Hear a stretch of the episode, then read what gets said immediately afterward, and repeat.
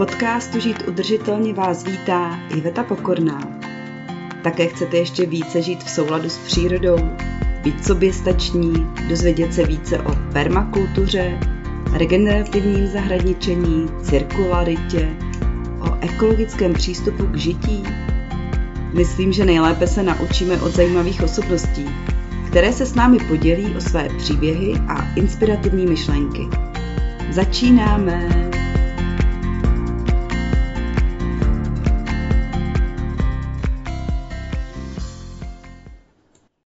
Dnešním dílu podcastu vítám Adama Balka, který je permakulturním designérem a zahradníkem a budeme si spolu povídat o tvoření přírodních zahrad.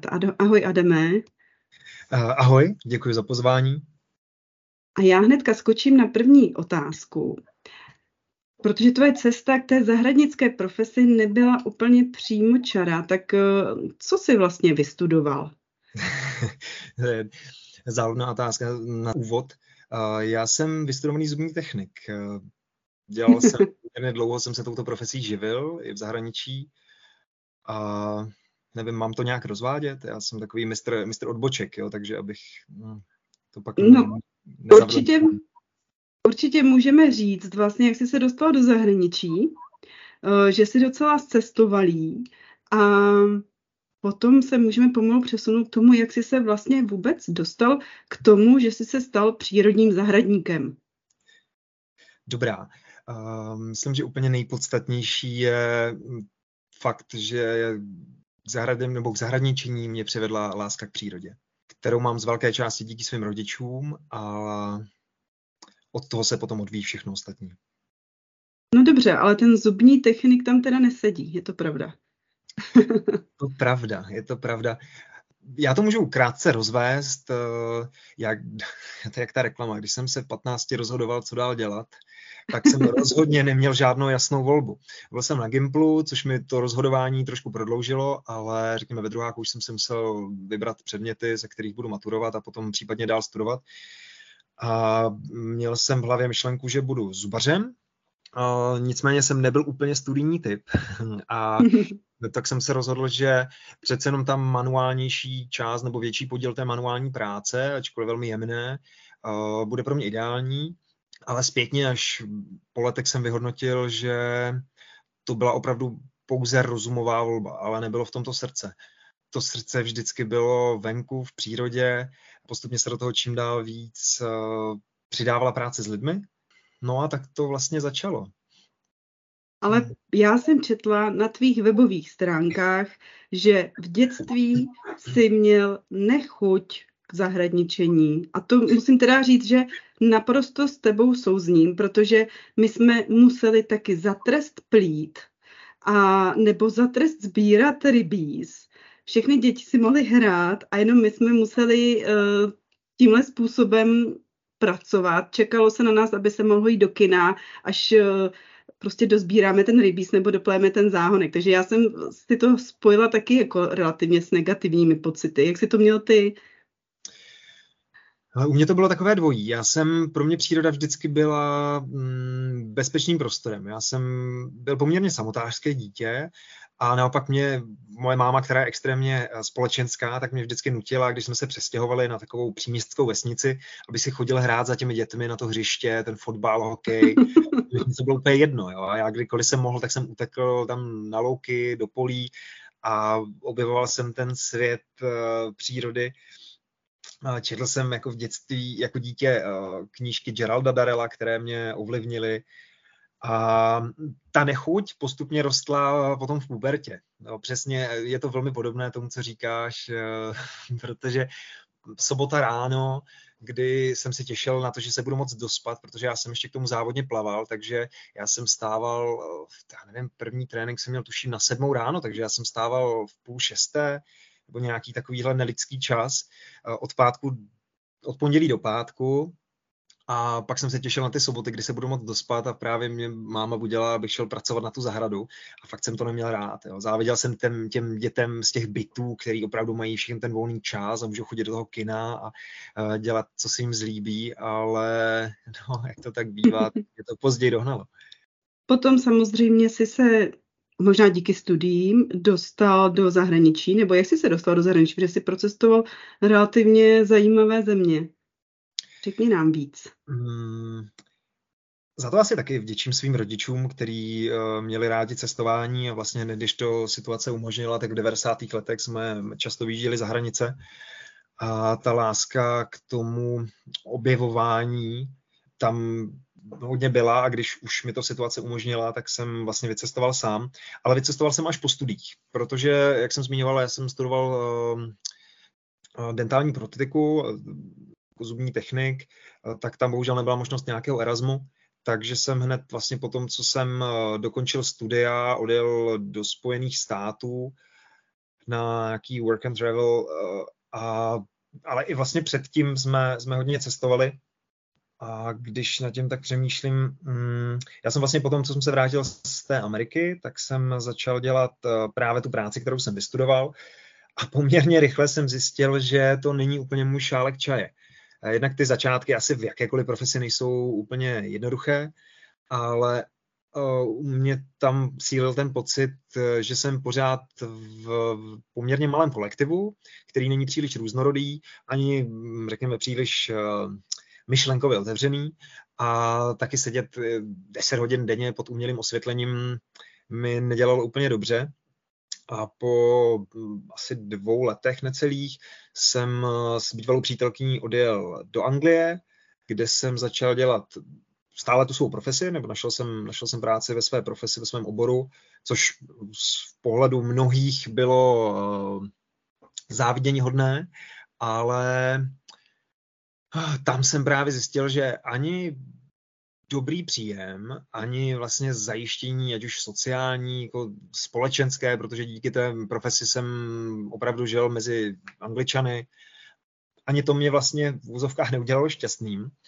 A ta touha cestovat sílila, takže kdykoliv jsem mohl, tak jsme cestovali s přítelkyní a vlastně po té, po té práci v Anglii někde do roku 2014 jsem odjel do jihovýchodní Asie, ale předtím ještě, a to je asi jako velmi důležitý bod, který bych měl zmínit, v roce 2013, což bude 10 let, jsem byl poprvé na permakulturní konferenci v Londýně a řekněme v tom období jsem se seznámil vůbec s myšlenkami permakultury a od té doby veškeré mé cestování bylo nějakým způsobem s permakulturou spjaté. Když jsem cestoval, vždycky jsem navštěvoval permakulturní farmy, kde jsem dobrovolničil, ať už to bylo Tajsko, Kanárské ostrovy, Filipíny. Tímto způsobem jsem získával zkušenosti jako z různých zemí, samozřejmě úplně v jiných eh, klimatických podmínkách, nicméně ty principy zůstávají stejné. A více a více tohle semínko ve mně zakořeňovalo. A než jsem na tu cestu vyrazil, tak jsem doufal, že díky tomu najdu způsob, jak eh, z tohohle zájmu udělat eh, třeba částečně i svou práci. A to se mi teda na poprvé bohužel nepovedlo. Co bylo určitě velmi zásadní na těch mých cestách, tak eh, jsem si v daleko větší míře uvědomil ty dopady, ty negativní dopady lidské činnosti na, na tu přírodu. Jo. Každý si asi pod pojmem příroda představí trošku něco jiného. Pro mě to je vlastně veškerý přirozený a živý svět, jako přirozený do té míry, do, do které třeba tady v České republice může být. Ale v té jihovýchodní Asii to bylo velmi patrné znečištění, vlastně tam prakticky neexistovala nějaká recyklace, obzvláště pak Filipíny byly nesmírně chudé a ty kontrasty tam byly obrovské prakticky jakákoliv pláž, kterou jsem navštívil a nebyla v turistickém rezortu nebo ve městě, byla nesmírně zanesená plastovým odpadem, absolutní neúcta místních lidí k tomu bohatství, které tam měli. Jakože místní šlapali po korálech a vlastně lámali obrovské kusy a vlastně vozili tam turisty v hmm. takové intenzitě, že fakt velmi rychle ničili ten, ten přirozený ekosystém, který tam byl a který vlastně jako jediný tam ty turisty táhl. Mně to přišlo absolutně paradoxní, že si vlastně neváží toho, co jim přináší ten hlavní, tu hlavní obživu. A tyhle ty věci se všechny skládaly a posilovali, zesilovali ve mně pocit, eh, že je něco špatně. Ten, jako v dnešní době už to nazýváme environmentálním žalem. A mm-hmm. pro mě vlastně kombinace lásky k přírodě a environmentálního žalu bylo to, co mě stále posouvalo a motivovalo k tomu, abych uh, se dostal tam, kde jsem teď. A abych samozřejmě, já to pořád vnímám, že jsem relativně na začátku své cesty a pořád je to kam posouvat. Takže jsi se rozhodl, že zkrátka aktivně přidáš ruku k dílu a zmírníš ten svůj uh, environmentální žal tím, že budeš zkrátka skutečně něco dělat a aspoň vlastním úsilím se pokusíš tu situaci změnit, což je úplně super. Přesně tak, ale ta cesta od toho rozhodnutí až eh, do chvíle, než jsem to skutečně začal dělat, byla poměrně dlouhá a místy i strastiplná, protože já jsem, ty jsi se mě zeptala vlastně, co jsem dělal po tom návratu, tak eh, právě, že jsem dělal zahrady. Eh, měl jsem to štěstí, že jsem už za studií pracoval pro jednu zahradnickou firmu a potom o spoustu let později, když jsem se vrátil do České republiky, tak jsem zase pracoval jako zahradník, kde jsem měl krásnou zkušenost. Tady v Ratajích nad Sázavou jsme vozili asi 1500 květin na pramici, protože, eh, protože tam byla příjezdová cesta a měl jsem s tím zpěté opravdu hm, krásné zážitky. A čím dál víc jsem věděl, že je to něco, co by mi dávalo smysl, co by mě naplňovalo, ale samozřejmě ne v tom konvenčním slova smyslu. Uh, čím víc jsem se nořil do té profese, čím víc jsem se nořil do eh, permakultury, tak jsem viděl, že ten tradiční způsob, jak jsou u nás ty zahrady pojímány, je vlastně stejně neudržitelný jako jakékoliv jiné lidské mm-hmm. A tak nám teda řekni svoji vlastní představu uh, ideální zahrady, uh, jak ty ji vnímáš, nebo jaké podmínky, nebo prvky by měla mít? Dobrá. To je taková složitá, široká otázka. Ne, přesně tak, no, přesně tak. Já to nechci odmočet na příliš dlouho a zase nechci něco úplně vystřelit od pasu. Já si myslím, že ten ideál se pořád vyvíjí. Pořád tak, jak se vyvíjím já a víc a víc se vzdělávám. Uh, pořád uh, přichází nové výzkumy a objevy v rámci, řekněme třeba studium půdy. Eh, to je vlastně sam o sobě jako fascinující vesmír.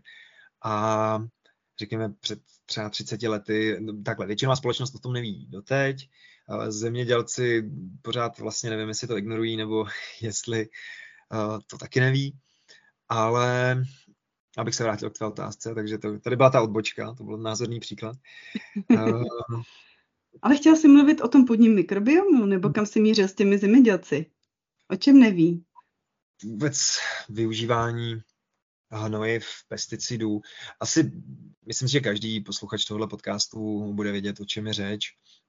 A na druhou stranu asi nutno podotknout, že máme jeden z největších podílů uh, zemědělské půdy, kde se uh, pěstují plodiny ekologicky. Jsme snad mm-hmm. druhý v rámci Evropské unie po Rakousku, takže uh, i když to působí uh, dost nehostině, tak pořád jsme na tom relativně dobře. Ale aby jsme se vrátili k té zahradě. Ano, já jsem totiž koukala na tvoji webovou stránku a tam jsem se jako připravovala a ty tam zmiňuješ uh, spíš to, jak by se tam člověk třeba té zahradě měl cítit, uh, co by tam mohl dělat, co ta zahrada by mu mohla poskytovat. Včetně toho, že právě máš mít pocit toho úzkého kontaktu s přírodou, uh, máš mít možnost chodit tam bos.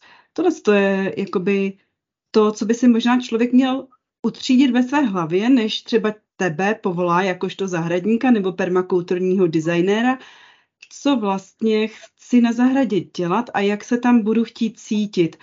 Je to určitě i otázka tvoje na ty klienty, jedna z prvních jistě. Uh, přesně tak. Mně zase napadá nesmírně jako obšírná odpověď. Uh, já se budu snažit uh, ty myšlenky trošku redukovat.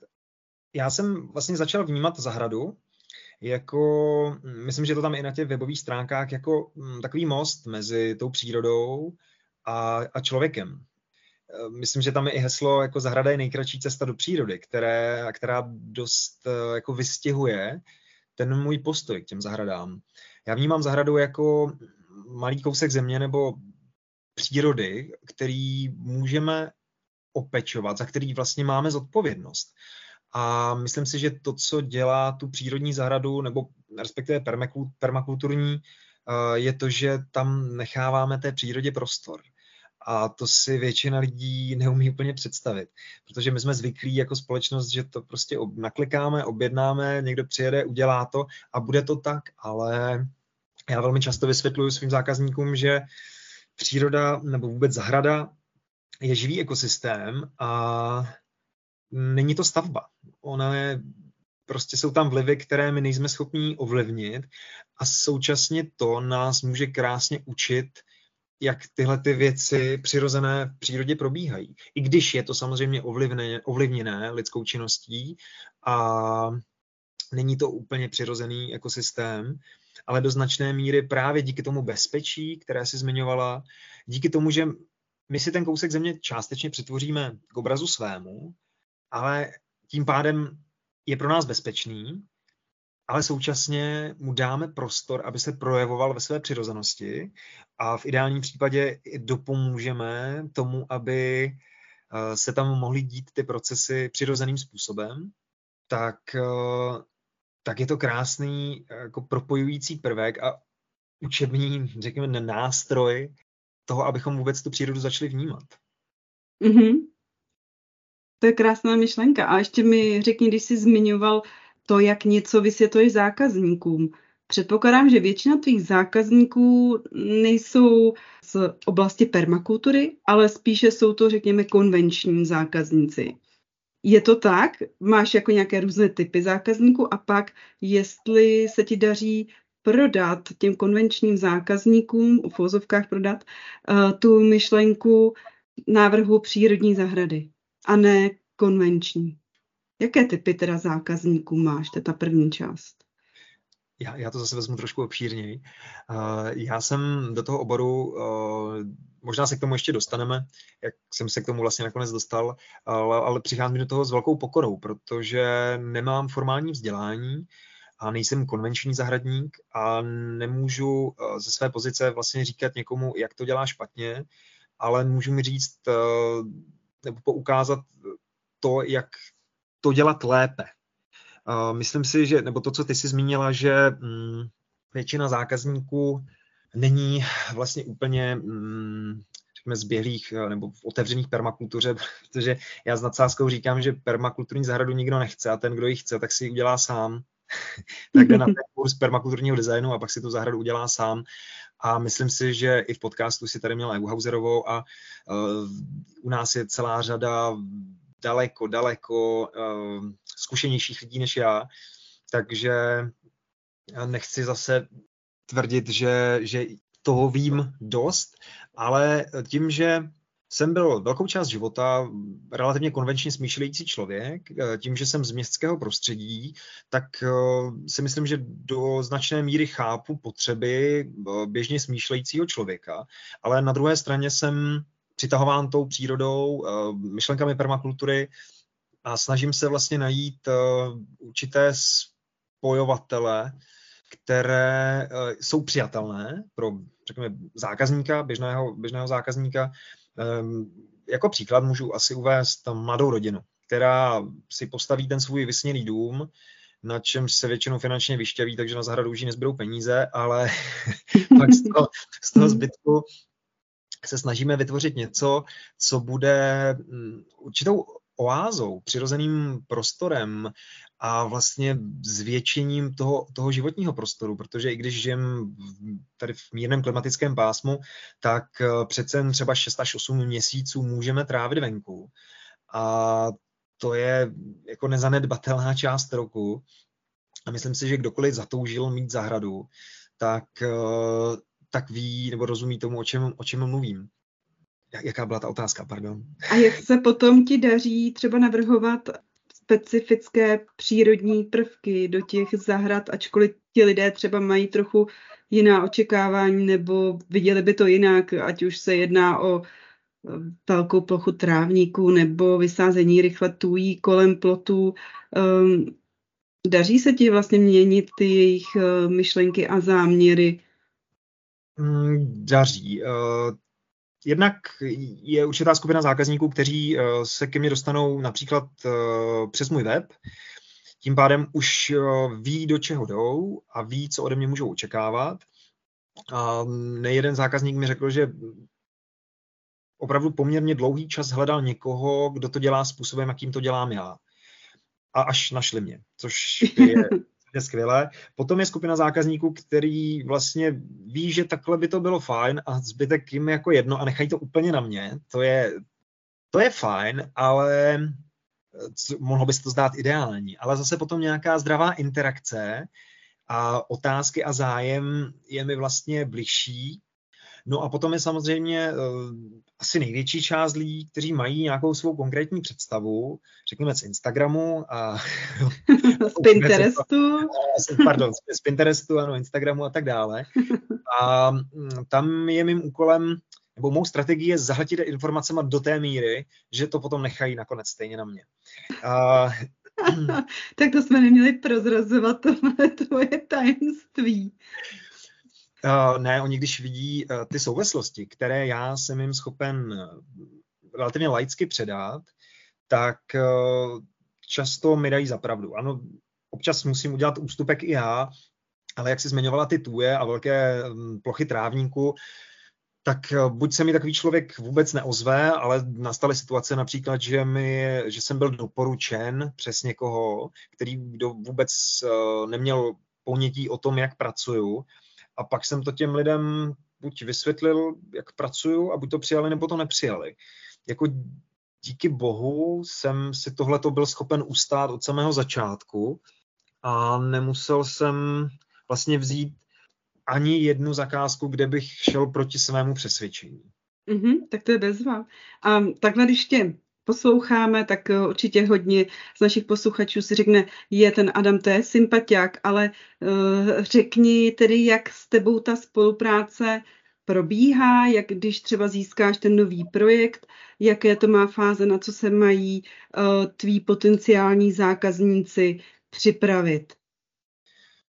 Uh, zazní tam to, co si už tě zmiňovala, a to je ten pocit, který vlastně v té zahradě chceme mít. Jo, není to o těch věcech, není to o těch prvcích, protože ty vyplynou z přirozených podmínek, který ten prostor nabízí, ať už je to půda, ať už je to sluneční svit, ať už je to prostě voda na pozemku, jo, celá řada faktorů, které ovlivňují ten prostor tak nám vyfiltruje přirozeně to, co v tom prostoru být může, nebo naopak nemůže. Jo, pokud má někdo zastíněnou zahradu a touží po levanduli, no tak já se mu to snažím vymluvit a pokud mu to nevymluvím, tak mu ji tam nakonec třeba i vysadím, ale mm, na rovinu řeknu, že tam ta rostlina nebude prosperovat.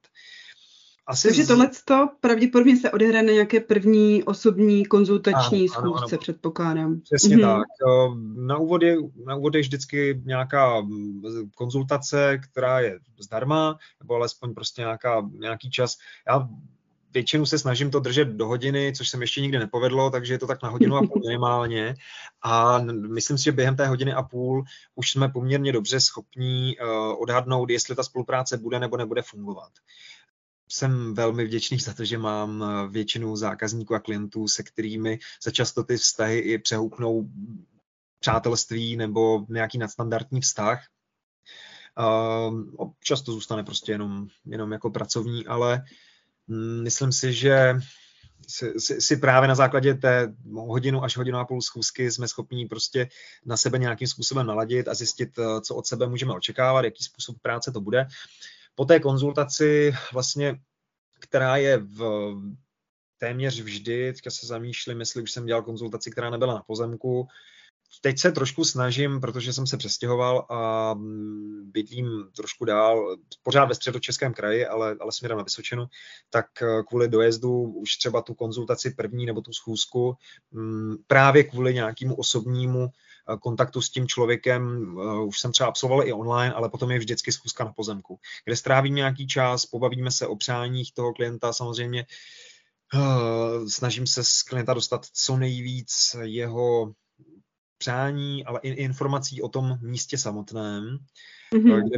využívám určité permakulturní metody, Ptám se sousedů, když je ta možnost, který třeba na tom místě nebo hned přes plot eh, bydlí daleko delší dobu, protože v ideálním případě eh, bychom ten pozemek měli rok pozorovat, jo? což eh, v dnešní zrychlené době vlastně není úplně reálné.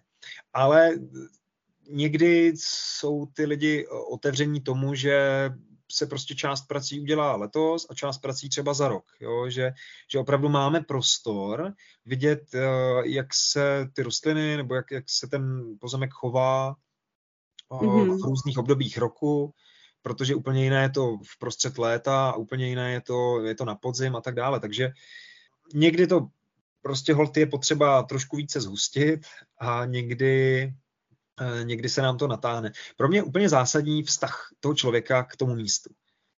A aby tam byl nějaký osobní zájem. Já si nemyslím, nebo to vyplývá z mé zkušenosti, že není úplně nezbytné, aby ten člověk byl zapálený zahradník, aby měl celou řadu zkušeností a informací, ale to, jaký má k tomu místu vztah. A pokud je tam rád a má radost z každé vykvetlé květiny v těch prvních letech a potom z nějaké další úrody, tak eh, to je úplně klíčové.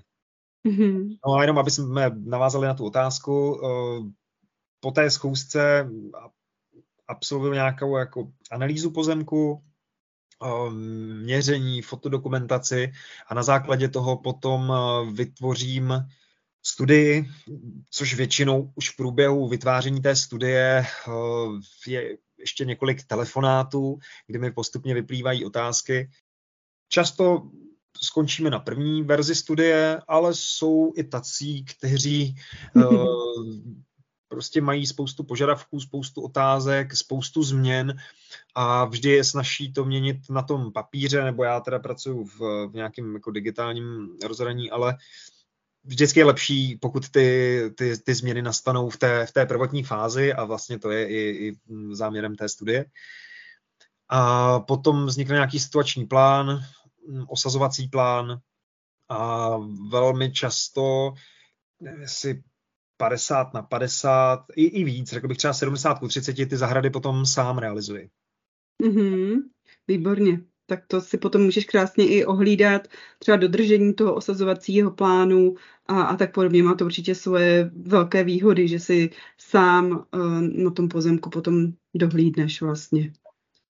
A já se tě ještě zeptám, jak je to s následnou péčí? Jestli ti klienti vůbec jako čekají, že se od nich chce ještě potom, když se to dokončí, nějaká péče, jestli nejsou překvapení, že to nekončí a naopak začíná.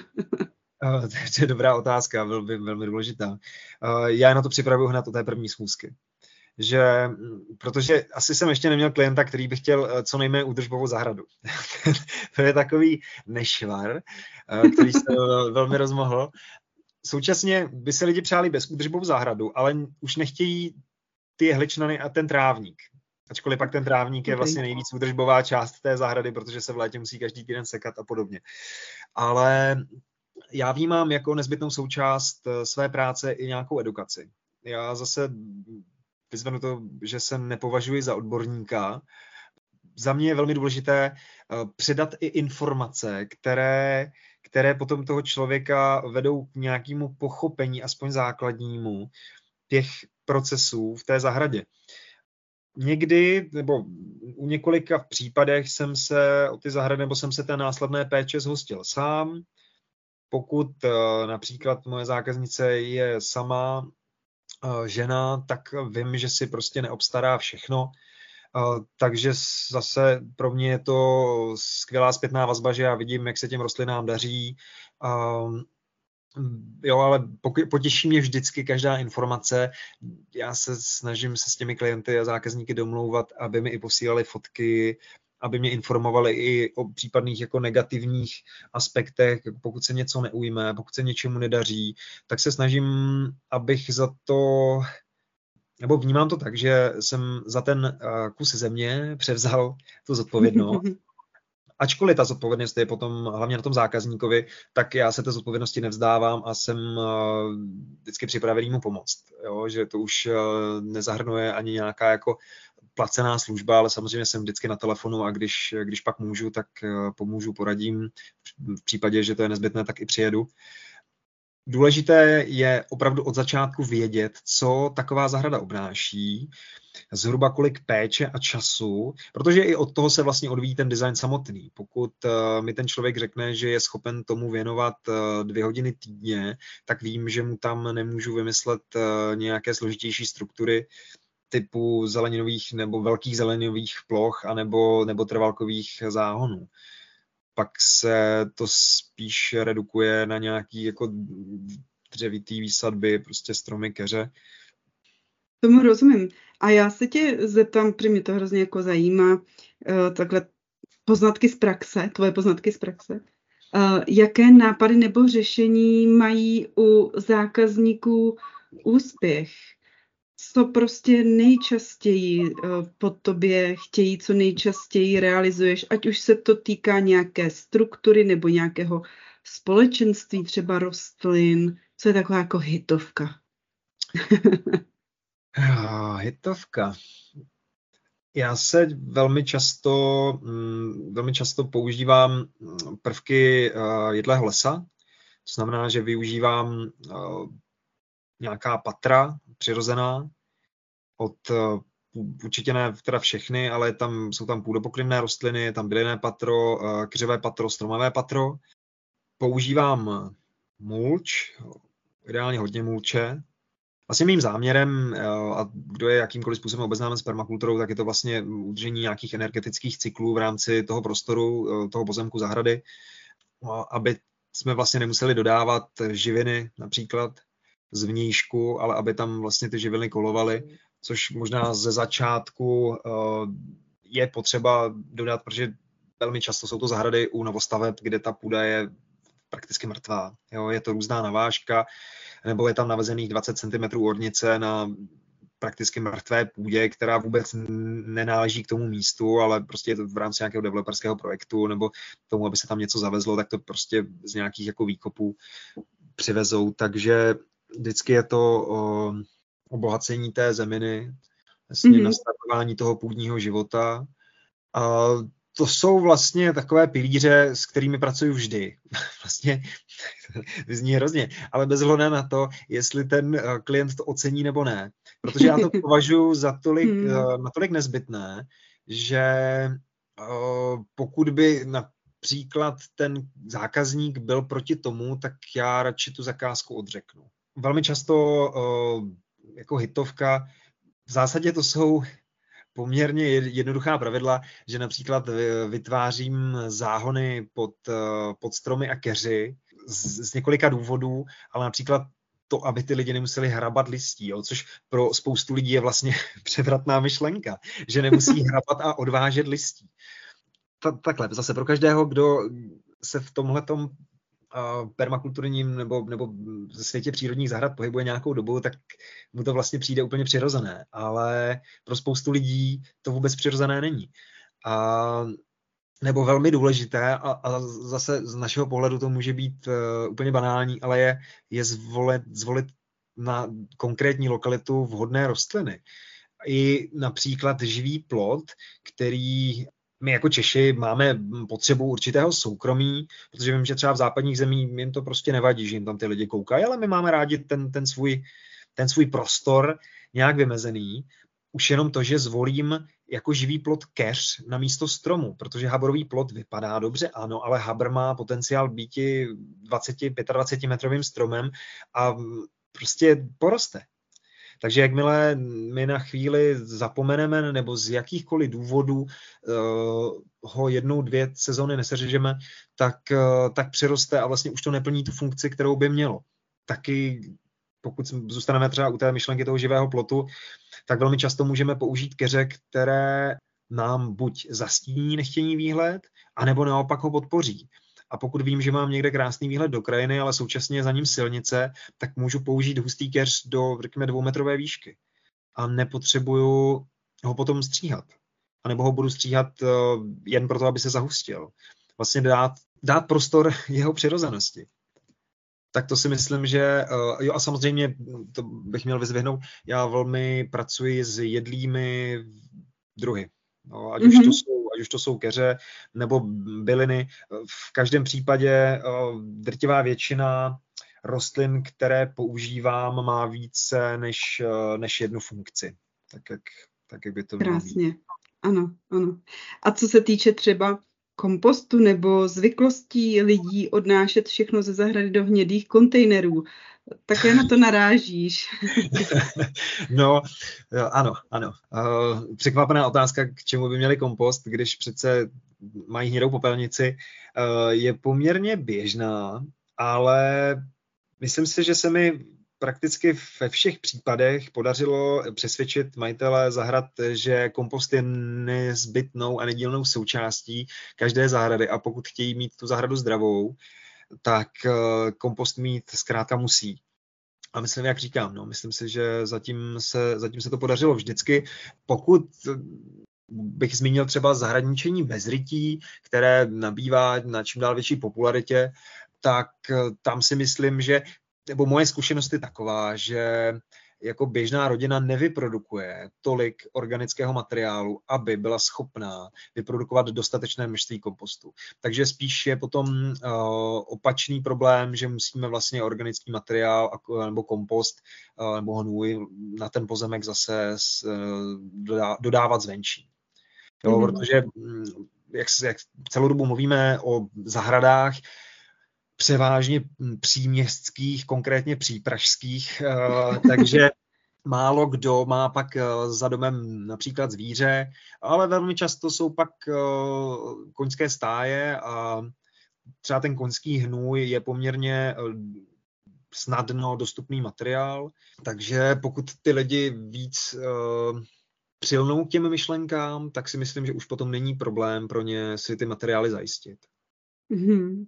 Já ještě bych chtěla zmínit, teda to my se pořád tady bavíme o tvé webové stránce, takže já to řeknu www.adamovizahrady.cz, kde právě hezky i eh, rozepisuješ způsob svojí práce a to, jak vlastně postupuješ při té zakázce u zákazníka.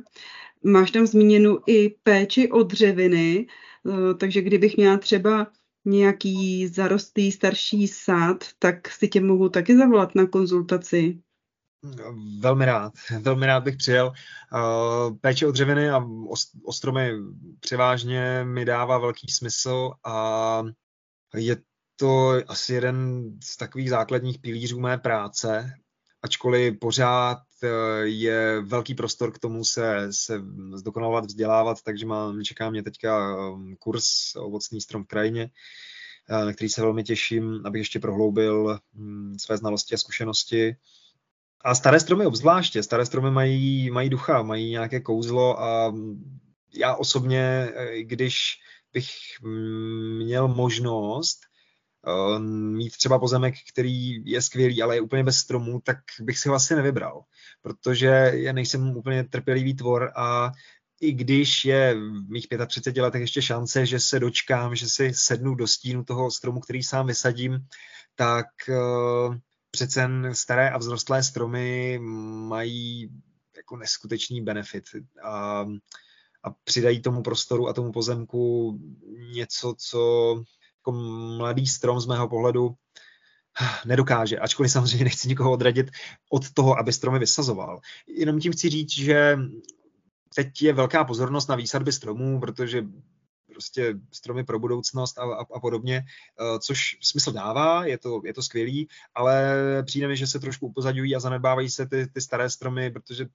zrovna dneska, když jsem se vracel, tak tam byla zase úplně zdecimovaná eh, stará alej jabloní, a vlastně těm se vůbec nevěnuje pozornost. Takže mně to přijde, mně to přijde osobně velká škoda a pokud eh, má někdo možnost nebo má, má v zahradě kdekoliv starý strom, tak, eh, tak o něj pečovat, co nejvíc to jde, protože z mých zkušeností se ty, i ty staré stromy dokáží fakt odvděčit takovou úrodou, pokud se jim dostane dobré péče, tak je to kouzelné, když pak vidíte, že po spoustě let jako máte ten strom obsypaný, což samozřejmě není jenom, jenom uh, mojí zásluhou, ale, ale velmi často to tak bývá, že, že ten starý strom, který po spoustě let uh, má vhodnou péči, tak zase krásně plodí a ty lidi k němu mají, mají vztah, jo, protože často je to o tom, že už to neplodí, tak to pokácíme a vysázíme místo toho něco nového. No. což jako je částečně pochopitelné, ale na druhou stranu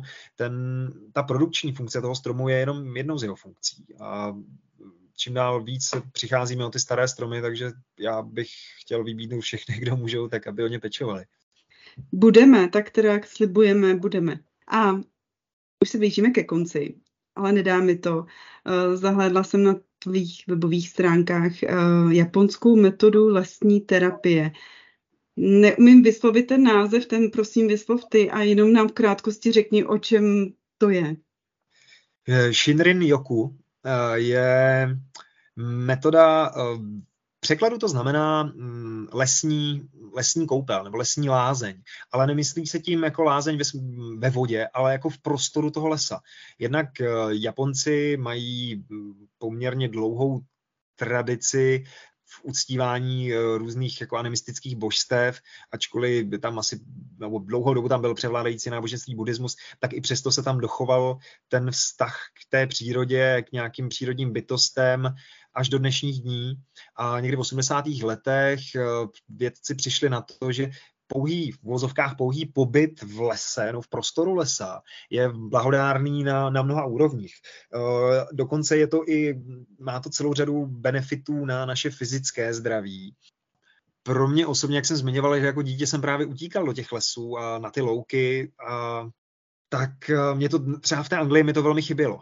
A když už jsem se občas vydal do toho lesa, nebo jsem nějaký les našel, tak byl oplocený a tam jsem si opravdu uvědomil, jak moc, eh, jak moc mi to chybí a jak moc je to pro mě důležité. A setkal jsem se někdy v tom období během toho cestování, jsem se setkal s touto metodou. A zjednodušeně je to o vědomý pohyb prostoru lesa, eh, často je to jenom o pomalé chůzi, vnímání toho prostoru, úplně nejzásadnějším eh, aspektem toho je sklidnění se. Jo, někdo, někomu stačí sedět v meditaci, což už má taky prokazatelně celou řadu uh, zdravotních benefitů, ale ten pro mě osobně, jednak jsem poměrně dynamický typ a to sezení jako mi úplně nevyhovuje, tak ten klidný pohyb v tom lese je velmi, velmi blahodárný a já, ač jsem relativně jako spirituálně založený člověk, tak mám rád věci, které jdou vědecky podložit. A tahle ta metoda je mi, je mi z tohohle důvodu blízká, kde se vlastně snoubí úcta k té přírodě, přirozený pohyb a mm, má to i měřitelné zdravotní benefity, takže je to taková pozvolná, klidná meditace vlastně v lese. Pokud by někoho děsila meditace, tak jako je to jenom vlastně prostor no, nebo pobyt v tom, v tom prostoru toho lesa. Třeba ve Skotsku už to i předepisují eh, lékaři někteří, takže... Mm-hmm. A tak mě to zní tak, že bychom se to jednoduše naučili, protože chodit v lese umíme a je to spíš o té mysli a jejím sklidnění a už vlastně provozujeme lesní terapii. Je to Přesně tak? tak. Vlastně nej, nej, nejtěžší, nejtěžší je na tom právě sklidnit tu mysl, že jo. Uh, vypnout ty myšlenky. Ano. Když já jsem se s touhle metodou seznámil, tak to tady nikdo neznal a v dnešní době už je tady uh, celá řada lesních terapeutů, dokonce i uh, běžných psychoterapeutů, kteří vlastně mají ty, ty terapie nebo ty sezení. Nejsou to sezení, ale jsou to procházky. Jo, takže dostává se to do popředí a díky bohu za to, protože mým záměrem je, nebo to není pouze mým záměrem, ale vlastně každý pobyt v té přírodě, vnímání přírody, ať už je to skrze zahradu, skrze les, pokud někdo nemá les ani na dosah, anebo nemá zahradu, může to být v parku, vlastně na tom úplně nezáleží, ale uvědomit si tu cenu a to, že vlastně my jsme bytostně závislí na, tom, na té přírodě, na tom ekosystému, který nás živí, vytváří kyslík, vodu a všechno ostatní a my si systematicky jako likvidujeme ten prostor. No. Takže, takže tak. Nechtěl bych to uzavřít takhle negativně, takže pojďme tam klidně uh, hodit ještě něco pozitivního na závěr. Určitě pozitivní, celý pozitivní byl rozhovor s tebou a uh, je hrozně záslužné, že jsi se vrhl z oblasti zubní do oblasti přírodních zahrad a že takhle přikládáš ruku k dílu k tomu, aby i my ostatní jsme se zbavili environmentální úzkosti a žili jsme v přirozeném přírodní prostředí, ať už třeba máme jenom malou zahrádku nebo eh, nějaký ten sad, který jsme zmínili. Moc ti děkuji, Adame. Chceš nějaké závěrečné slovo nebo radu pro někoho, kdo třeba váhá co se svojí zahradou? Já děkuji za pozvání. Přiznám si, že jsem byl trošku nervózní a myslím si, že jsem vlastně v závěru neřekl vůbec, jak jsem se k těm zahrádám nakonec dostal. Ale jsme skončili někde u toho cestování. Ale já myslím, že to není až tak eh, důležitý. Já myslím, že celý, úplně to nejdůležitější, to už tady taky zaznělo, ale je z mého pohledu úplně nejzásadnější a to je to naučit se vnímat a vážit si toho, Eh, co nám ta příroda nabízí. Pokud má někdo prostor nebo možnost eh, vytvořit nějaký přirozený ekosystém na své zahradě a je tomu otevřený, je to skvělé. Pokud ne, tak si opravdu může zajít do toho parku, ale naučit se sklidnit a vážit si té přírody mm, je pro mě jako základním pilířem té mé práce. A vlastně o to se, o to se ve své práci snažím. A já budu ráda, když eh, ostatní namotivujeme i k tomu, aby převzali zodpovědnost uh, za to, že třeba vlastní nějaký pozemek, že mají tu zahradu a zodpovědně se právě o ní starali s ohledem na potřeby přírody a ostatního společenstva, živočichů a rostlin. Moc krát děkuji, Adame. Ráda jsem si s tebou popovídala, doufám, že už všichni teď brouzdají na www.adamovizahrady.cz, kde si dočtou to, jak jsi se vlastně dostal eh, k tomu zahradničení, jak jsi říkal. A popřeju ti krásné jaro, léto a další období a doufám, že se teda samozřejmě co nejdříve zase někdy uvidíme. Já děkuji moc krát ještě jednou a budu doufat, že se potkáme i osobně. Ahoj. Ahoj. Díky, že jste poslouchali další epizodu podcastu Žít udržitelně. A teď honem, pojďme od inspirace do akce.